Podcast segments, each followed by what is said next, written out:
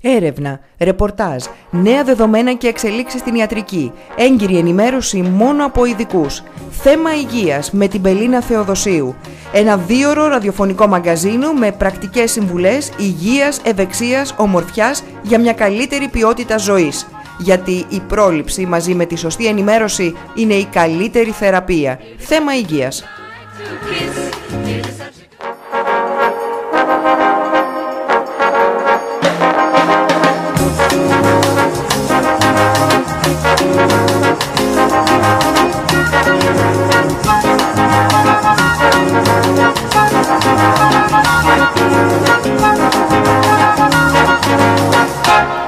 It is such a good night to kiss.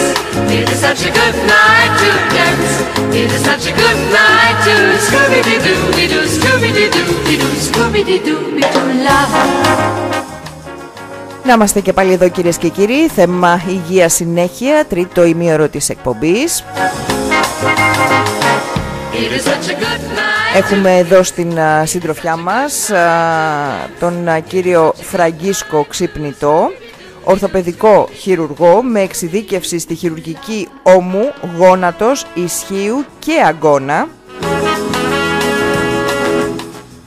Διδάκτορα του Πανεπιστημίου Αθηνών με μετεκπαίδευση και εξειδίκευση στην Μεγάλη Βρετανία.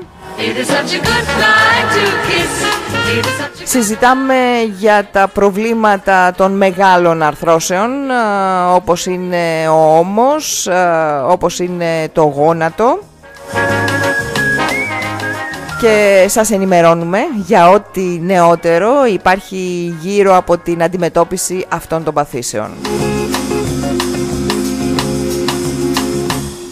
Κύριε Ξυπνητέ, είχαμε μιλήσει λοιπόν αρχικά για τον ώμο, είδαμε ότι είναι μια μεγάλη άρθρωση με πολλά προβλήματα, παρεξηγημένη ίσως έτσι η αντιμετώπιση της, ελλειπής ενημέρωση και αν θέλετε και ένα ταμπού από απόψεις των ασθενών οι οποίοι περιμένουν με συντηρητικό τρόπο να λύσουν το πρόβλημά τους ενώ υπάρχουν άριστες χειρουργικές τεχνικές δοκιμασμένες με άριστα αποτελέσματα που δίνουν οριστική λύση στο πρόβλημα.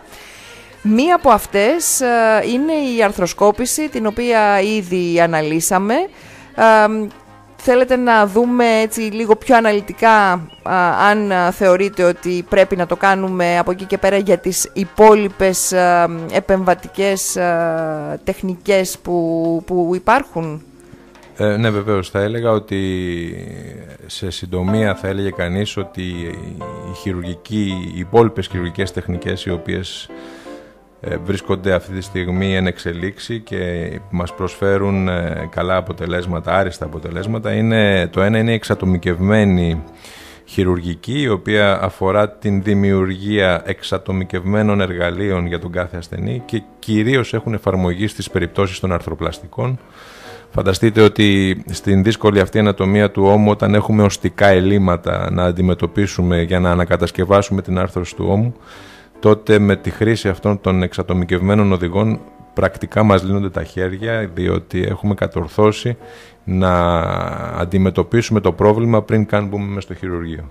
Αυτό λοιπόν μας δίνει πολύ μεγάλη δυνατότητα να παρέχουμε στον ασθενή μας άριστα, ε, πολύ καλά αποτελέσματα. Ε, η εξατομικευμένη λοιπόν ε, χρήση εργαλείων στο θέμα των αρθροπλαστικών είναι η μία εξέλιξη που θα μπορούσε κανείς να αναφέρει εκτός της αρθροσκόπησης στις παθήσεις του ώμου για τη χειρουργική τους αντιμετώπιση.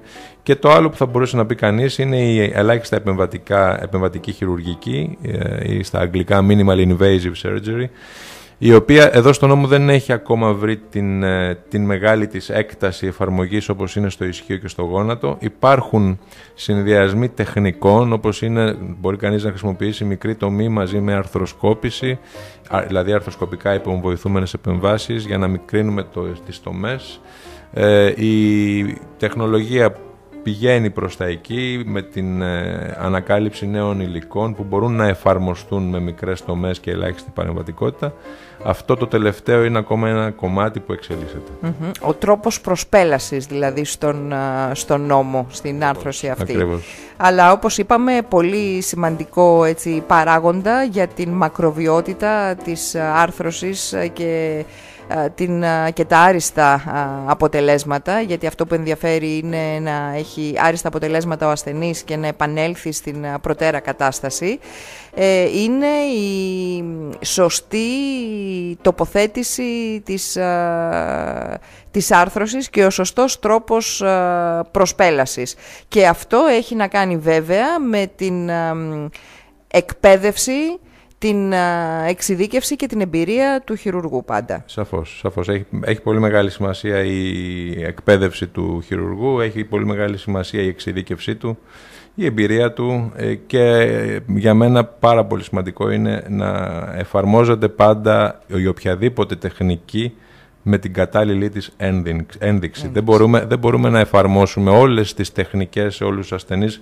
Δυστυχώς αυτό είναι η πραγματικότητα. Ε, έχουμε πολλές φορές ασθενείς στο ιατρείο οι οποίοι έχουν ακούσει διάφορα πράγματα και αναρωτιούνται γιατί δεν μπορεί να εφαρμοστεί στη δική τους την περίπτωση. Πρέπει ο, ο, ο χειρουργός να εξηγήσει στον ασθενή του ότι αν εφαρμοστεί μια τεχνική ε, πάνω του που δεν έχει την ένδειξη, μάλλον θα έχουμε καταστροφικά αποτελέσματα και μάλλον θα οδηγηθούμε σε, αντί για αντιμετώπιση επιδείνωση της ε, κατάστασης υγείας. Τώρα λοιπόν το σωστό σε αυτές τις περιπτώσεις είναι να συζητάς με τον ασθενή, να του εξηγείς ποια είναι η δική του καλύτερη θεραπεία, είτε είναι χειρουργική είτε είναι συντηρητική, να καταλαβαίνει και εκείνος τα πλεονεκτήματα και τα μειονεκτήματα της κάθε θεραπείας και να μην είναι εκείνος που απαιτεί το, το, το μοντέρνο ή το καινούργιο επειδή το άκουσε, αλλά να καταλαβαίνει ότι θα εφαρμοστεί πάνω του η καλύτερη δυνατή τεχνική για να γίνει καλύτερα, για να μπορέσει να απαλλαχθεί από το πρόβλημά του. Μάλιστα. Πολύ σημα- σημαντικό αυτό το οποίο τονίζετε. Ε, μ, πρέπει να, ε, έτσι, να τα ακούσουν καλά όλοι όσοι έχουν ε, το πρόβλημα. Ε, μ, αλλά και ε, οι- οι συνάδελφοι οι οποίοι ε, πρέπει να αντιμετωπίζουν ξεχωριστά, ε, εξατομικευμένα τον κάθε ασθενή. Πάμε τώρα, ε, κύριε Ξυπνητέ, σε ένα άλλο μεγάλο κεφάλαιο. Γόνατο. Μεγάλη άρθρωση, άρθρωση που καταπονείται πάρα πάρα πολύ και που συχνά ταλαιπωρεί ένα μεγάλο αριθμό ανθρώπων. Ε, κυρίως μιας μεγαλύτερης ηλικίας, αλλά και νεότερους ανθρώπους ε, οι οποίοι έχουν κάποια προβλήματα ή αθλούνται έντονα ή ε, τραυματίζουν το γόνατό τους από ε, ε, έντονες ε, κινήσεις και υπέρχρηση. Νομίζω ότι εδώ θα πρέπει να περιοριστούμε λίγο στην άρθρωση του ώμου, στο τι θα πούμε, γιατί είναι πραγματικά μια πολύ μεγάλη άρθρωση. Μια άρθρωση που ταλαιπωρεί πάρα πολύ κόσμο. Πάλι εδώ έχουμε ταξινόμηση των παθήσεων σε σχέση με το ε, αν είναι τραυματικές ή εκφυλιστικές, ε, αν είναι σε νεαρή ηλικία ή σε μεγάλη ηλικία. Θα έλεγα λίγο να μιλήσουμε για την τρίτη ηλικία, να μιλήσουμε για, την, ε, εκφυλι- για τις εκφυλιστικές παθήσεις του γόνατος, που συνήθως ε, συμβαίνουν στην τριτη ηλικία και πιο συγκεκριμένα για την οστεοαρθρίτιδα του γόνατος, η οποία μάλιστα δυστυχώς προσβάλλει περισσότερο τις γυναίκες ε, και τις ταλαιπωρεί. Ε, είναι μια πάθηση η οποία εξελίσσεται ε, από τη στιγμή που θα χτυπήσει την πόρτα και θα εμφανιστεί και τελικά οδηγεί ε, στην ε, αντιμετώπιση της με, χειρου- με χειρουργείο και το χειρουργείο αυτό ονομάζεται ολική αρθροπλαστική γόνατος. Πότε λοιπόν α, προσφεύγουμε στην ολική αρθροπλαστική γόνατος; Τα κριτήρια είναι δύο και αυτό λέω πάντα στους ασθενείς μου. Ε, είναι όταν ο πόνος είναι τέτοιος που διαταράσει την καθημερινότητα του ασθενούς ή και τον ύπνο του. Και το δεύτερο κριτήριο είναι όταν η λειτουργικότητα του σκέλους, δηλαδή η λειτουργικότητα του ποδιού έχει ε, παραβλεφθεί, παραβλεφθεί τόσο πολύ όπου ο, ο ασθενής είναι ανήμπορος να εκτελέσει τις καθημερινές απλές δραστηριότητες του όπως να πάει μία μικρή βόλτα ή να κάνει τις δουλειές του σπιτιού ή να μπορέσει να σηκωθεί από την καρέκλα και να πάει στην τουαλέτα, τότε σε αυτές τις περιπτώσεις ε, πρέπει να εφαρμόζεται η ολική αρθροπλαστική γόνατος και είναι μια επέμβαση την οποία επειδή είναι ε, επέμβαση elective όπως τα λέγαμε στην Αγγλία, δηλαδή προγραμματισμένη, πρέπει να στη ζητήσει ο ασθενής. Ε, πρέπει να έρθει να σου πει ότι γιατρέ εγώ πια δεν μπορώ να κάνω αυτά που θέλω, πονάω, πρέπει να μου δώσεις μια λύση. Και η λύση σε αυτή την περίπτωση, με πάρα πολύ καλά αποτελέσματα, είναι η ολική αρθροπλαστική γόνατος. Εδώ α, είναι πάλι είναι όλοι οι υποψήφοι ή υπάρχουν κάποιοι παράγοντες οι οποίοι α, δυστυχώς α, αποτρέπουν...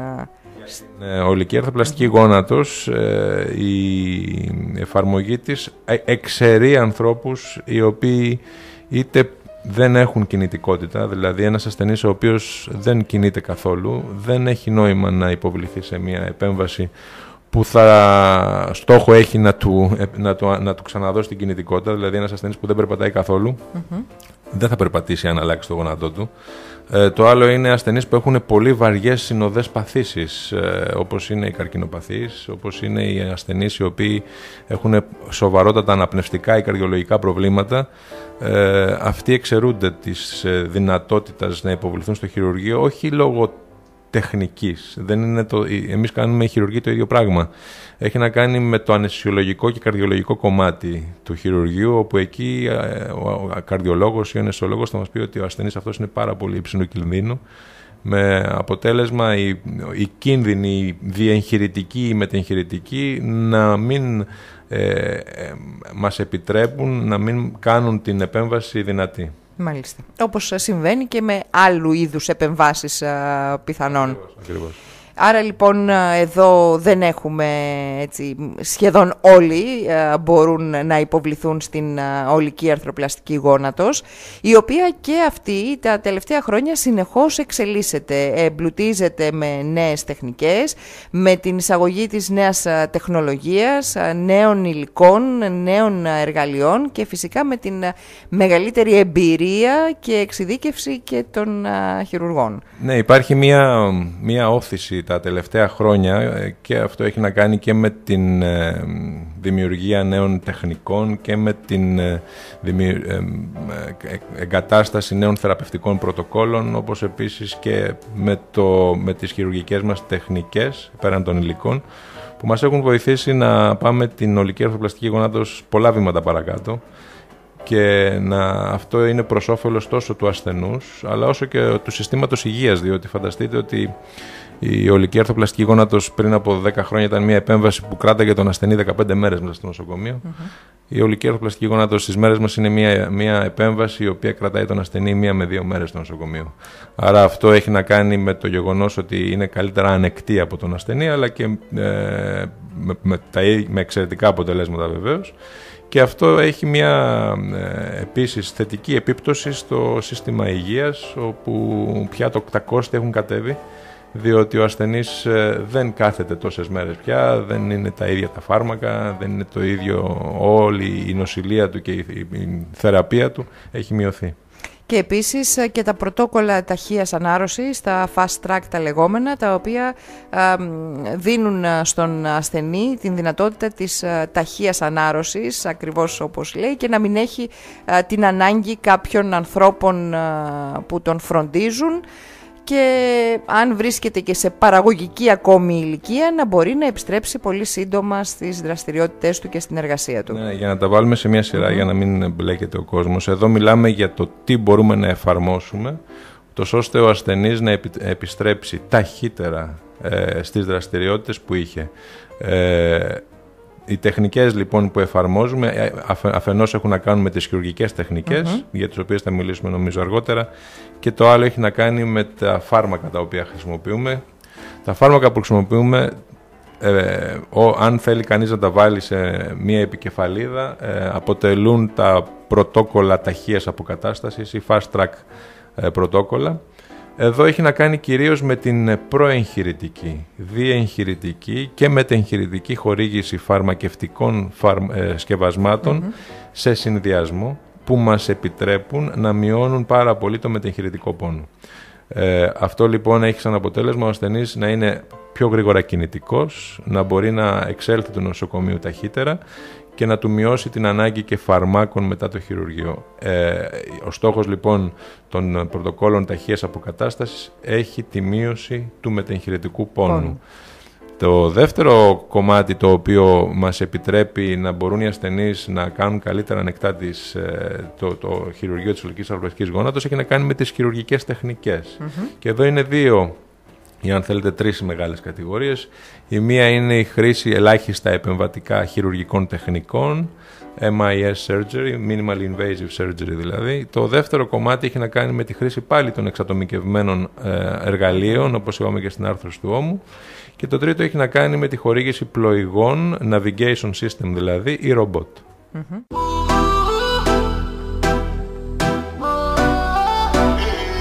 Άφησα πίσω ό,τι αφήνει ένα κορίτσι στην παλιά του ζωή. Για σένα μόνο θα το ξανά κάνα και ας μην ξέρω τελικά που θα βγει. Άφησα πίσω τι αφήνει ένα αγόρι, ένα αλάνι στην παλιά του ζωή.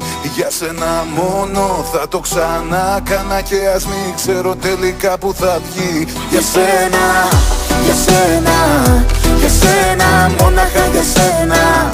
Για σένα, για σένα, για σένα, μόνο για σένα. Μια φορά στο νου μου τα βράδια που με μόνη Νιώθω πως με περικυκλώνουν σαν θηλιά οι πόνοι Και σκέφτομαι εκείνα που άφησα να φύγουν Και μην το μετανιώσω πως φοβάμαι και με πνίγουν. Καμιά φορά στο νου μου τα βράδια που είμαι μόνος Σαν κλεφτής με επισκέπτεται ο γερασμένος χρόνος. Και μου θυμίζει εκείνα τα χρόνια πριν σε νιώσω Που ήμουνα ελεύθερος σε όλα να ενδώσω Μα στο τέλος της νυχτιάς μου δεν θα σ' άλλαζα. Για του κόσμου το χρυσάφι δεν σ' αντάλλαζα. Αφήσα πίσω ό,τι αφήνει ένα κορίτσι στην παλιά του ζωή. Για σένα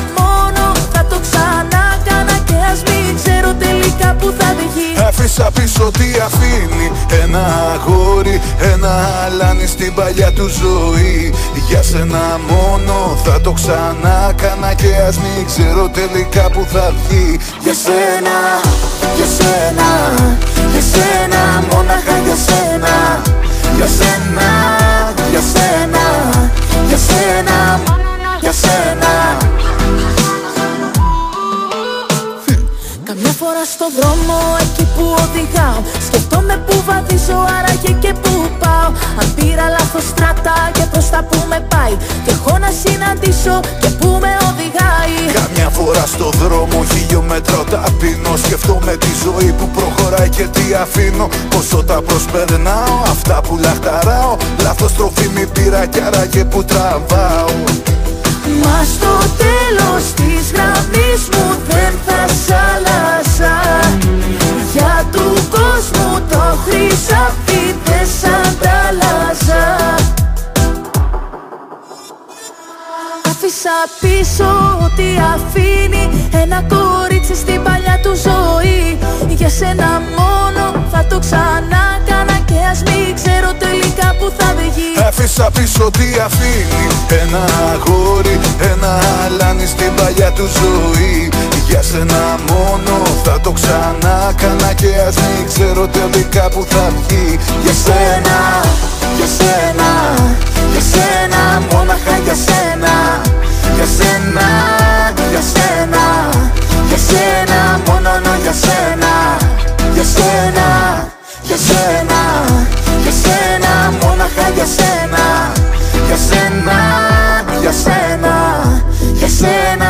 μόνο για σένα Η ρομποτική χειρουργική εδώ έχει εφαρμογή στο, Η, στο η, γόνατο. η ρομποτική χειρουργική έχει εφαρμογή στο γόνατο. Είναι μια, ε, ε, το γόνατο και το ισχύο είναι οι δύο κύριες ε, ε, μεγάλες αρθρώσεις στις οποίες έχει εφαρμογή η ρομποτική χειρουργική. Ε, θα έλεγα ότι η πλοηγή ή η εξατομικευμένη αρθροπλαστική ή το ρομπότ ε, ουσιαστικά βοηθάει το χειρουργό να έχει μεγαλύτερη ακρίβεια ε, στην χειρουργική του πράξη και αυτό αντανακλά βέβαια και στον ασθενη και τόσο στα βράχη πρόθεσμα όσο και στα μακροπρόθεσμα αποτελέσματα. αποτελέσματα. Με αποτέλεσμα οι αρθροπλαστικές αυτές να γίνονται όλο και να, να, το περιθώριο της μακροβιότητάς τους όλο και να μεγαλώνει. Μιλούσαμε στην αρχή για δεκαετία, δεκαπενταετία, εικοσαετία τώρα και ίσως και παραπάνω. Ακούστε να σας πω, η, η μακρο, το πόσο θα αντέξει μια αρθροπλαστική έχει να κάνει με πολλούς Ο ένας παράγοντας είναι η εξέλιξη των χρησιμοποιούμενων υλικών. Ε, τα υλικά τα οποία χρησιμοποιούμε τώρα είναι πολύ καλύτερα από αυτά που υπήρχαν πριν από 15 χρόνια σε σχέση με την ε, αρχιτεκτονική τους, δηλαδή το σχεδιασμό τους, αλλά σε σχέση με, την, με τα υλικά, ε, το, το, την επικάλυψη των υλικών, όλα αυτά έχουν βοηθήσει στο να αυξηθεί η επιβίωση της αρθροπλαστικής. Το δεύτερο κομμάτι που έχει να κάνει με την επιβίωση είναι η τοποθέτηση, δηλαδή η ακριβής τοποθέτηση των υλικών σαφώς και βοηθάει στο να είναι μακροβιότερο το διάστημα της επιβίωσης και θα έλεγε κανείς ότι ίσως το σημαντικότερο είναι να, να είναι ένα χειρουργείο το οποίο δεν θα έχει μετεγχειρητικές επιπλοκές. Οι μετεγχειρητικές επιπλοκές είναι εκείνες οι οποίες μειώνουν το χρόνο επιβίωσης μιας αρθροπλαστικής. Και σαφώς οι μελέτες σιγά σιγά το χρόνο επιβίωσης τον αυξάνουν. Νομίζω ότι τώρα τελευταία έχουμε δημοσιεύσεις γύρω στα 25 χρόνια επιβίωσης αρκετά μεγάλο περιθώριο. σωστή τοποθέτηση λοιπόν, εξατομικευμένα με, αντιμετωπίζεται πάντα ο ασθενής. Όπως είπαμε και πριν, η εμπειρία και η εξειδίκευση του χειρουργού παίζει πολύ μεγάλο ρόλο για την σωστή τοποθέτηση των υλικών, την ακρίβεια και φυσικά τα άριστα αποτελέσματα και ε, όσον αφορά τα MIS, τις ελάχιστες επεμβατικά έτσι, τεχνικές, είναι ο τρόπος προσπέλασης που... Ναι, είναι, δεν είναι καινούριο αυτό, είναι ουσιαστικά μια... μια ε, είναι προσπελάσεις οι οποίες υπάρχουν στη βιβλιογραφία χρόνια ε, αρχίσαμε και τις εφαρμόζουμε σιγά σιγά τόσο και στο, στο ισχύο και στο γόνατο είναι τεχνικές οι οποίες προσπαθούμε στην προσπέλασή μας πέραν του μήκους της δερματικής τομής, το οποίο αυτό δεν έχει και τόσο μεγάλη σημασία.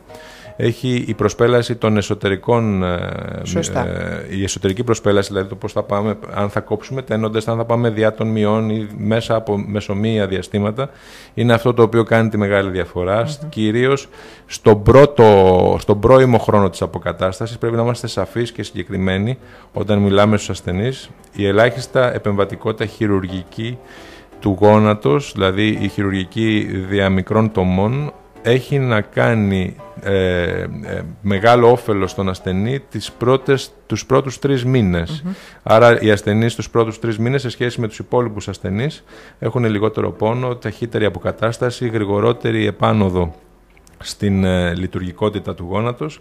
Μετά τους τρεις μήνες τα αποτελέσματα ε, είτε έχεις χειρουργηθεί με μεγάλη τομή είτε με μικρή είναι τα ίδια. Άρα εδώ το όφελος της, ε, της ε, ελάχιστα επεμβατικής χειρουργικής υπάρχει, είναι καταγεγραμμένο ε, στα επιστημονικά περιοδικά και αφορά το πρώτο διάστημα μετά το χειρουργείο, το οποίο όμως είναι πάρα πολύ σημαντικό, διότι η αρθοπλαστική του γόνατος είναι μια επέμβαση που δεν φίδεται του πόνου και γι' αυτό κάνουμε όλα αυτά τα οποία συζητάμε.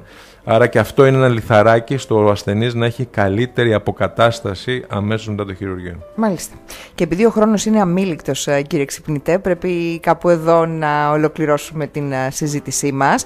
Εγώ θα ενημερώσω τους ε, φίλους ακροατές και τις φίλες ακροάτριες ότι όσοι θέλουν να μάθουν περισσότερα μπορούν να μπουν και στο site www άρθρο center, άρθρο center όπως το ακούν, .gr και φυσικά να μπουν και στο blog μας θέμα blogspot.gr και από εκεί θα ενημερωθούν.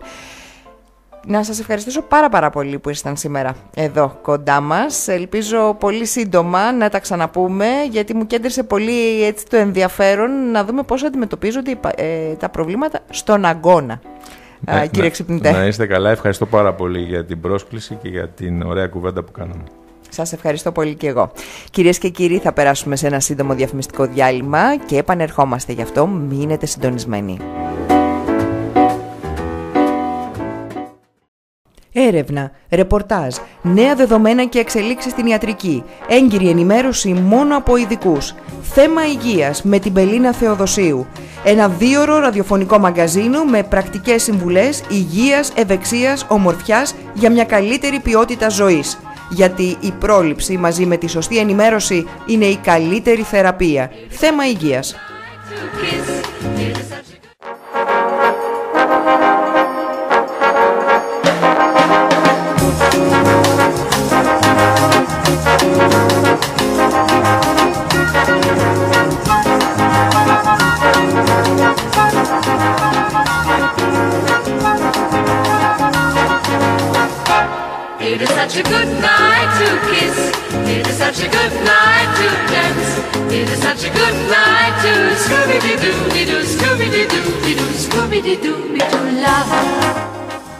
Εδώ είμαστε και πάλι κυρίες και κύριοι. Θέμα υγείας συνέχεια, δεύτερο ημίωρο της εκπομπής. It is such a good night to kiss. Και όπως έχουμε ήδη προαναγγείλει, έχουμε την τιμή και τη χαρά να φιλοξενούμε σήμερα εδώ στο Ραδιοθάλαμο τον α, κύριο Φραγκίσκο Ξυπνητό, ορθοπαιδικό χειρουργό με εξειδίκευση στη χειρουργική ώμου, ισχύου και γόνατος. It is such a good night. Είναι διδάκτορας του Πανεπιστημίου Αθηνών α, και έχει κάνει μετεκπαίδευση και έχει εξειδικευθεί στην Μεγάλη Βρετανία. Scooby Doo Doo love. Ένας διακεκριμένος επιστήμονας, α, τον οποίο με ιδιαίτερη χαρά φιλοξενούμε σήμερα εδώ για να μιλήσουμε για θέματα που άπτονται της ειδικότητάς του και της εξειδίκευσής του, εξειδίκευσής του και αφορά τις μεγάλες αρθρώσεις. Κύριε Ξυπνητέ, σας καλωσορίζουμε στην εκπομπή μας. Ε, Καλημέρα σας. Ευχαριστώ πάρα πολύ για την πρόσκληση. Εμείς ευχαριστούμε που είστε σήμερα εδώ να μας δώσετε τα φώτα σας, α, να δούμε και να μάθουμε περισσότερα γύρω από τα προβλήματα των α, μεγάλων αρθρώσεων όπως α, α, του γόνατος α, ή και του ώμου που νομίζω ότι λίγα πράγματα ξέρουμε γύρω από αυτήν την άρθρωση καθώς α, πιο συχνά είναι τα προβλήματα στο γόνατο και στο ισχύο αν δεν κάνω λάθος. Έχετε δίκιο και γενικά η χειρουργική του ώμου είναι λίγο παρεξηγημένη στον κόσμο. Είναι μια εξειδίκευση που έχει αναπτυχθεί τα τελευταία χρόνια στην Ελλάδα. Στο εξωτερικό είναι ίσως λίγο περισσότερα. Και γι' αυτό και η χειρουργική αντιμετώπιση σοβαρών παθήσεων στην άρθρωση του ώμου ε, υπολείπεται σε σχέση με το εξωτερικό.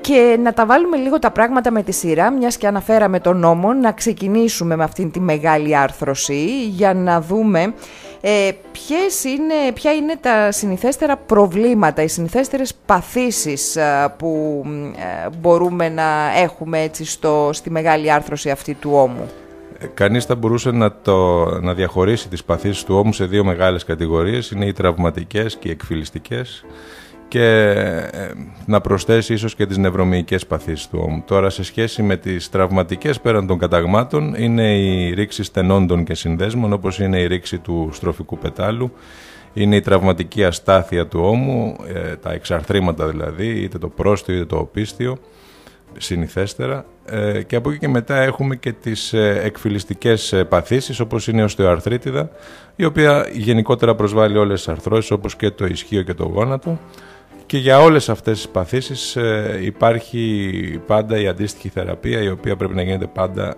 κλιμακωτά ξε- ξεκινώντας συντηρητικά και σε περιπτώσεις που δεν υπακούν να οδηγούμαστε σε χειρουργικές λύσεις.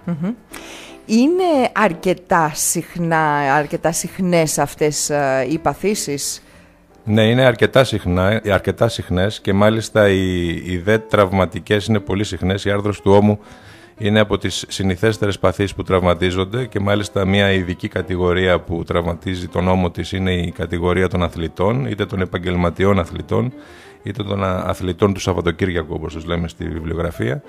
Ε, από εκεί και μετά οι εκφυλιστικές παθήσεις του ώμου πάλι είναι συχνές, με τον ώμο να είναι μέσα στην πρώτη τριάδα σε σχέση με την ε, προσβολή ε, της άρθρωσης αυτής από την οστεοαρθρίτιδα. Μάλιστα. Προσβάλλεται πιο εύκολα γιατί, έτσι να κάνω εγώ μια ερώτηση, επειδή βρίσκεται κοντά και στο κεφάλι, αναφέρατε και, και νευρολογικά α, πριν. Ναι, όχι, όχι, δεν έχει καμία αυτό. Οι νευρολογικές παθήσεις είναι μια άλλη κατηγορία. Η προσβολή της άρθρωσης του ώμου είναι, έχει να κάνει με το γεγονός ότι είναι μια γενικά ε, ασταθής άρθρωση, εγγενώς ασταθός, ασταθής άρθρωση και είναι και αρκετά εκτεθειμένη. Επίσης στον, στην, από την άρθρωση του ώμου αναρτάται το άνω άκρο, άρα εδώ έχουμε μια άρθρωση η οποία συμμετέχει σε μια πληθώρα κινήσεων ε, και σε, έχει πάρα πολλούς βαθμούς ελευθερίας. Άρα όλα αυτά μαζί ε, συμβάλλουν στο να είναι μια άρθρωση η οποία ε, πάσχει συχνά και είτε τραυματικής αιτιολογίας προσβολή είτε εκφυλιστικής. Είπαμε όμως ότι παρότι είμαστε λίγα βήματα πίσω σε σχέση με το εξωτερικό, α, όμως υπάρχουν λύσεις και εδώ στην Ελλάδα και μάλιστα εξελιγμένες έτσι, για να αντιμετωπίσουμε τις παθήσεις αυτές του ώμου. Ε, να διευκρινίσω κάτι, δεν είμαστε πίσω από άποψη χειρουργικών τεχνικών ή συναδέλφων που αντιμετωπίζουν τα προβλήματα αυτά. Είμαστε λίγο πίσω στην οτροπία του κόσμου, δηλαδή ε, επειδή υπήρξα στην, ε, στη Μεγάλη Βρετανία, η, η, η, αντίληψη του να αντιμετωπιστεί χειρουργικά μια σοβαρή παθολογία του ώμου ήταν Εδώ ο κόσμος ακόμα δεν έχει, δεν έχει επιδοθεί στη συνείδηση του κόσμου ότι είναι λύσεις ε, οι οποίες δίνουν καλά αποτελέσματα. Δεν έχει ο κόσμος ακόμα καταλάβει ότι υπάρχουν παθήσεις οι οποίες αντιμετωπίζονται μόνο χειρουργικά και ότι όταν γίνεται χειρουργική αντιμετώπιση σε, στις επιλεγμένες αυτές περιπτώσεις, ακολουθώντας δηλαδή τις ενδείξεις, τα αποτελέσματα είναι πάρα πολύ καλά. Άρα η καθυστέρηση σε σχέση με το εξωτερικό δεν έχει να κάνει με την τεχνογνωσία ή με την δυνατότητα παροχής αυτών των υπηρεσιών, έχει να κάνει κυρίως με την αντίληψη του κόσμου στο ότι αυτή η άρθρωση είναι μάλλον μια, μια άρθρωση που δεν χειρουργείται. Μάλιστα. Ε, άρα και, και λυπής ενημέρωση ε, γιατί περισσότερο προβάλλονται τα προβλήματα του γόνατος ε, και του ισχύου ως πιο συχνά. Έχει να κάνει και με την ενημέρωση. Σαφώς έχει να κάνει με την ενημέρωση. Άρα χαίρομαι που βάζουμε έτσι ένα ακόμη λιθαράκι στην ενημέρωση του κόσμου γύρω από τα προβλήματα, από τις παθήσεις του ώμου και το πώς αυτές μπορούν ε, να αντιμετωπιστούν. Είπατε ότι αντιμετωπίζονται πεμβατικά, ωστόσο θα ξεκινήσω λίγο να δω ε, εξαντλώντας τις συντηρητικές θεραπείες για να φτάσουμε μετά στις επεμβατικές. Ε, θεωρώ ότι κάτι θα υπάρχει και στο κομμάτι αυτό, καθώς καθημερινά ακούμε ότι νέες τεχνικές και νέοι τρόποι μπαίνουν στην ιατρική και κυρίως στην ορθοπαιδική. Να κάνω μια διευκρίνηση. Ε, η προσέγγιση της κάθε παθολογίας και κάθε ασθενούς είναι εξατομικευμένη. Δεν κάνουμε ποτέ θεραπευτικά άλματα. Είναι κάτι που συνηθίζω να λέω στους ασθενείς μου, ότι πρέπει να πάμε βήμα-βήμα όπως ε, λένε τα guidelines και οι θεραπευτικές ε, οδηγίες που έχουμε αναπάθηση. Ε, άρα λοιπόν σίγουρα στις, στην πλειοψηφία των περιπτώσεων εφαρμόζουμε πρώτα συντηρητικές μεθόδους προσπέλασης στους ασθενείς και όταν, αυτά, όταν αυτές αποτύχουν τότε προχωράμε σε χειρουργικές θεραπείες. Λέγοντας λίγο για τις συντηρητικές θεραπείες πέραν όλων αυτών που ξέρει ο κόσμος όπως είναι η φυσκοθεραπεία ή η λήψη παυσιπώνων ή αντιφλεγμονωδών φαρμάκων τα τελευταία χρόνια εφαρμόζονται οι λεγόμενες βιολογικές θεραπείες, οι οποίες έχουν άριστα αποτελέσματα, πάλι με την προϋπόθεση ότι εφαρμόζονται με τις κατάλληλες ενδείξεις. Οι ασθενείς θα πρέπει να ξέρουν ότι δεν είναι πανάκια η βιολογική θεραπεία. Η βιολογική θεραπεία πρέπει να εφαρμόζεται όταν υπάρχει η κατάλληλη ένδειξη για να έχει το μέγιστο αποτέλεσμα για τον ασθενή. Ε, η σωστή επιλογή του ασθενούς, η καλή του κλινική εξέταση, η, εκτίμηση των ε, απεικονιστικών εξετάσεων που θα προσκομίσει, όλα αυτά μαζί μας καθορίζουν αν είναι υποψήφιος ένας ασθενής για να υποβληθεί σε βιολογικές θεραπείες και λέγοντας βιολογικές θεραπείες εδώ έχουμε δύο μεγάλες κατηγορίες. Η μία είναι η έγχυση πλάσματος πλούσιος σε αιμοπετάλια, το οποίο στην αγγλική ορολογία λέγεται PRP και η, η δεύτερη κατηγορία είναι τα βλαστοκύτταρα.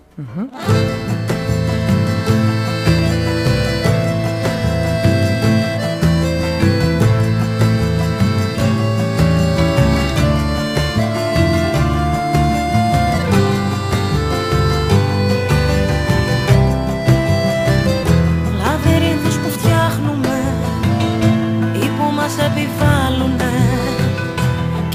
Ζούμε από δαίμονες, ιδέες έμονες και ανθρώπους Μας τρώει κάτι μέσα μας και χάνουμε την πέσα μας.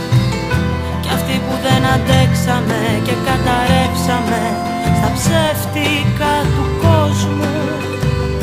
Οι πιο ακριβοθόρητοι, σκληροί σχεδόν αόρατοι Μπορέσαμε να γίνουμε για να μείνουμε ο καθένας ο εαυτός του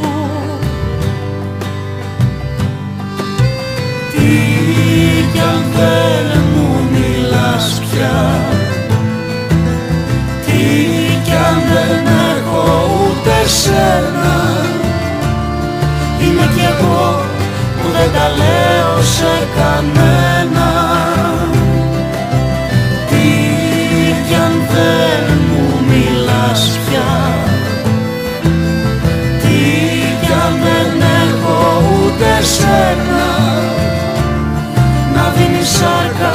σε νοήματα χαμένα με ένα βλέμμα.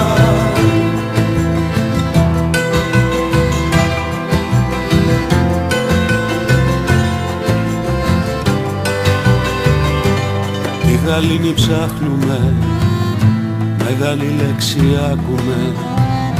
Και πάμε πάντα τρέχοντας Έχοντας για όλα συγχωρώ χάρτη. κι αν βρίσκαμε το θάρρος μας Να διώξουμε το βάρος μας. Και σ' ό,τι ονειρευόμαστε Να μη φοβόμαστε. Να η καρδιά μου πάρτι. Ας το κάνουμε για χάρη μας. Τιμή μας και καμάρι μας. Ό,τι έχουμε να δώσουμε Κι ας παραδώσουμε. Τα όπλα την αγάπη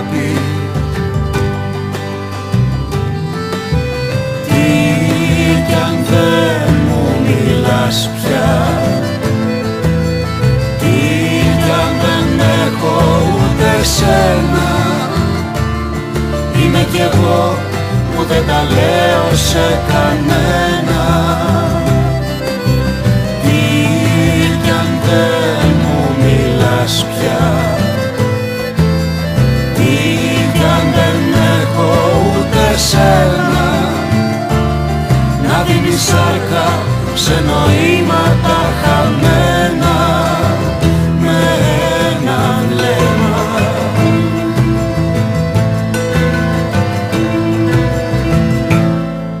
Θέλετε να μας μιλήσετε λίγο πιο αναλυτικά, να δούμε τι σημαίνουν αυτά τα δύο, αν και το, ε, τα έχουμε έτσι ακούσει, έχουν μπει στο, στην καθημερινότητά μας, στο λεξιλόγιό μας και τα βλαστοκύτταρα τα τελευταία χρόνια, αλλά και το PRP. Ε, να δούμε λίγο στην, στην ορθοπαιδική και ιδίως τα προβλήματα του ώμου, πώς μπορούν τι ακριβώς είναι και πώς εφαρμόζεται, εφαρμόζονται αυτές τις τεχνικές. Ε, ίσως θα ήταν χρήσιμο να πούμε δύο εισαγωγικές, ε, κάποιες εισαγωγικές για την κάθε μία κατηγορία και θα ξεκινήσουμε από το πλάσμα πλούσιο σε μουπετάλια ε, το οποίο ουσιαστικά είναι μια τεχνική κατά την οποία λαμβάνουμε αίμα από τον ασθενή. Το αίμα αυτό υπό άσυπτες συνθήκες φυγοκεντρείται και το, η επιφανειακή στιβάδα της φυγοκέντρησης η οποία αποτελείται από τα αιμοπετάλια εν συνεχεία πάλι υπό άσυπτες συνθήκες εγχέεται στην περιοχή ενδιαφέροντος. Δεν είναι μόνο όμως που χρησιμοποιείται, είναι και άλλες αλλά ε, στη συγκεκριμένη περίπτωση μιλάμε για τον ώμο. Ε, η χρήση του PRP είναι μια τεχνική που έχει ξεκινήσει 10-12 χρόνια από το εξωτερικό, ίσως και παραπάνω, καμιά 15 ετία εμείς οι γιατροί είμαστε υποχρεωμένοι να εφαρμόζουμε τεχνικές οι οποίες έχουν βιβλιογραφική υποστήριξη. Άρα λοιπόν μια τεχνική που έχει ξεκινήσει εδώ και 15 χρόνια δεν σημαίνει ότι καθυστερημένα εφαρμόζεται. Απλά περιμένουμε να δούμε τα αποτελέσματά της με βάση, με βάση ε, δημοσιευμένες μελέτες σε έγκυρα επιστημονικά περιοδικά. Οι μελέτες λοιπόν αυτές μας έχουν δείξει ότι το PRP, αλλιώς το αίμα πλούσιο σε αιμοπετάλια, το πλάσμα πλούσιο σε αιμοπετάλια, έχει άριστα αποτελέσματα σε πολύ συγκεκριμένες κατηγορίες παθήσεων σε σχέση με τον νόμο, με κυριότερη την ε, τενοντοπάθεια ή μερική ρήξη του υπερακανθίου. Σε αυτές τις περιπτώσεις έχουμε μελέτες που δείχνουν ότι η έγχυση αυτή βοηθάει στην επούλωση της τενοτοπάθειας ή της μερικής ρήξεως με πολύ καλά κλινικά αποτελέσματα. Το ίδιο ισχύει και με τα βλαστοκύτταρα; Τα βλαστοκύτταρα είναι μια άλλη κατηγορία βιολογικής θεραπείας. Ε, εδώ σε αυτή την περίπτωση λαμβάνουμε ε, είτε αίμα είτε πιο, πιο συνηθισμένα λαμβάνουμε λιπόδι ιστό από τον ασθενή, το οποίο το αποστέλουμε στο εργαστήριο για να μας καλλιεργήσει τα βλαστοκύτταρα και τα βλαστοκύτταρα αυτά πάλι εγχέονται στην περιοχή της ε, βλάβης του ενδιαφέροντος. Τα βλαστοκύτταρα ε, είναι λίγο πιο πίσω σε σχέση με τις μελέτες γιατί άρχισαν να εφαρμόζονται λίγο πιο μετα Ε, εδώ θα έλεγε κανείς ότι τα βλαστοκύτταρα μπορεί να τα χρησιμοποιήσει σε περιορισμένης έκτασης βλάβες όπως είναι η μετατραυματική αρθρίτιδα όπου η βλάβη είναι περιορισμένη, δεν είναι εκτεταμένη. Ε, τα βλαστοκύτταρα μπορούν κατά περίπτωση να χρησιμοποιηθούν επίσης σε βλάβες του στροφικού πετάλου ε, και γενικά έχουν μια μεγαλύτερη χρήση τα βλαστοκύτταρα περισσότερο σε, στα οστά, δηλαδή στην αρθρίτιδα κυρίως στην μετατραυματική, ενώ τα PRP θα έλεγε κανείς ότι έχουν μια μεικτή χρήση τόσο σε βλάβες των μαλακών μοριών όπως είναι οι τένοντες και οι σύνδεσμοι, όσο και σε βλάβες των οστών όπως είναι πάλι η αρθρίτιδα πάντα ακολουθώντας όμως τις ενδείξεις και πάντα εκτιμώντας σωστά τον ασθενή. Δεν έχουν χρήση σε όλους τους ασθενείς, σε αυτούς που έχουν χρήση όμως έχουν πάρα πολύ καλά αποτελέσματα. Εξατομικευμένη λοιπόν η θεραπεία πάντα, ε, ο ασθενής σε συνεργασία με τον γιατρό, ο οποίος θα εκτιμήσει την ε, κατάσταση, ε, θα προτείνει τις κατάλληλες θεραπείες βήμα-βήμα, προκειμένου να επιτευχθεί το μέγιστο αποτέλεσμα αυτό ήταν το κομμάτι της συντηρητικής αντιμετώπισης, ε, οι νεότερες εξελίξεις ε, που σαφώς έχουν πολλά πλέον εκτήματα έναντι των άλλων που υπήρχαν μέχρι τώρα, τα παυσίπονα, τα αναλγητικά, τις αναλγητικές κρέμες. έχουμε όμως, ε, όπως είπατε και εσείς στην αρχή, της, την επεμβατική αντιμετώπιση. Εδώ πώς διαμορφώνεται το τοπίο; Ανάλογα και με τις εξελίξεις βέβαια. Να υπενθυμίσουμε πάντα ότι στις χειρουργικές λύσεις καταλήγουμε μετά την αποτυχία των συντηρητικών μεθόδων και εδώ έχουμε την, ε, τις χειρουργικές τεχνικές που πια εφαρμόζονται στον νόμο να μπορούμε να τις ταξινομήσουμε σε μερικές κατηγορίες. Η μία μεγάλη κατηγορία είναι η αρθροσκοπική χειρουργική του ώμου η οποία έχει αρχίσει και αναπτύσσεται έντονα από το 2000 και μετά και στην Ελλάδα κυρίως αφορά αυτό το χρονικό διάστημα είναι η χειρουργική τεχνική όπου διαμέσου πολύ μικρών τομών αντιμετωπίζεται το πρόβλημα εν συνόλο, δηλαδή γίνεται μια διαγνωστική αρθροσκόπηση και ακολούθως εφαρμόζονται τα θεραπευτικά μέσα. Ε, το δεύτερο κομμάτι το οποίο εφαρμόζεται στην, ε, στην χειρουργική του ώμου, το οποίο είναι καινούριο και έχει καλά αποτελέσματα, είναι η χρήση εξατομικευμένων οδηγών. Αυτό αφορά κυρίως στην περίπτωση που ένας ασθενής έχει την ανάγκη να υποβληθεί σε αντικατάσταση της άρθρωσης του ώμου ή αλλιώς αρθροπλαστική. Σε αυτές τις περιπτώσεις, όπως και στην άρθρωση του γόνατος και του ισχύου, υπάρχει η δυνατότητα της εξατομικευμένης ε, προσπέλασης στον ασθενή.